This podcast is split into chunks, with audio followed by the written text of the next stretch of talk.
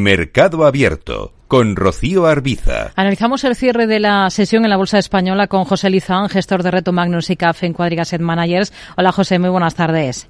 Hola, ¿qué tal, Rocío? Muy buenas tardes. Bueno, ¿qué balance hace de esta jornada positiva para los índices de renta variable europeos?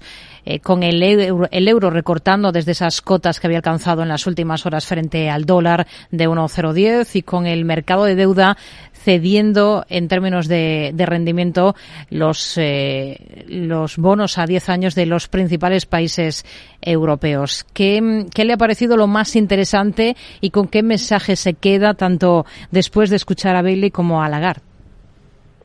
Bueno, yo creo que en general el mercado está queriendo agarrarse a lo bueno, ¿no? Queriendo agarrarse, agarrarse al, al discurso que están dando todos los bancos centrales de que el proceso de desinflación ha comenzado, pero no el proceso de, de, de, fin de subida de tipos, ¿no? Y la propia Lagarde pues ha dicho que va a subir 50 puntos básicos más en marzo y la Fed ha dicho que va a subir también probablemente en las próximas reuniones otro cuarto de punto.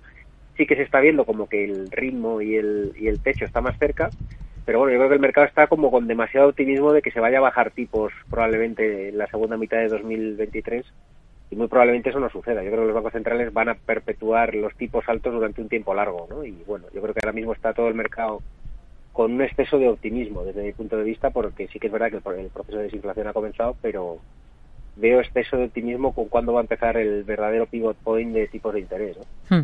Santander, claves de, de esos números, ¿qué es lo que más le ha gustado, lo que más le ha convencido?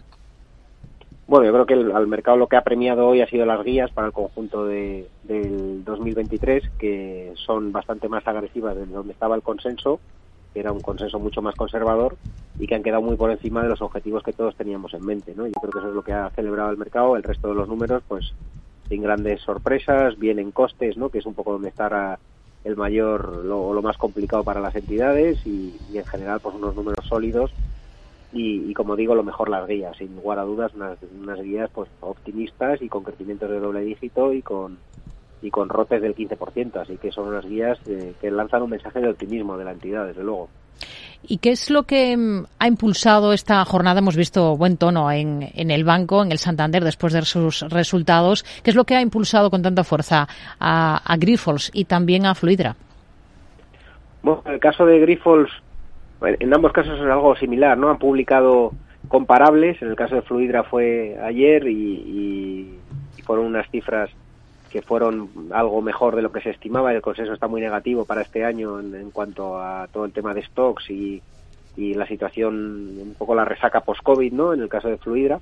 Y en el caso de Grifols, pues uno de los competidores ha publicado la esperada recuperación de márgenes que se está eh, pues cacareando desde la compañía que se va a producir en este 2023 y por otro lado también eh, parece ser pues que, el proceso de desinversiones que anunció la compañía de 2-3 billion pues hay rumores en el mercado como que se podría estar cerrando alguna de las operaciones y que se lanzará pues eh, pronto una de esas desinversiones entonces ambos factores que son determinantes para el devenir pues, uno es la recuperación de los márgenes y el EBITDA y el segundo pues la desinversión para reducir el apalancamiento pues de producirse desde luego impulsará la acción ¿no? y solo el rumor ya lo ha impulsado y un competidor recuperando márgenes ya lo ha, ya lo ha conseguido.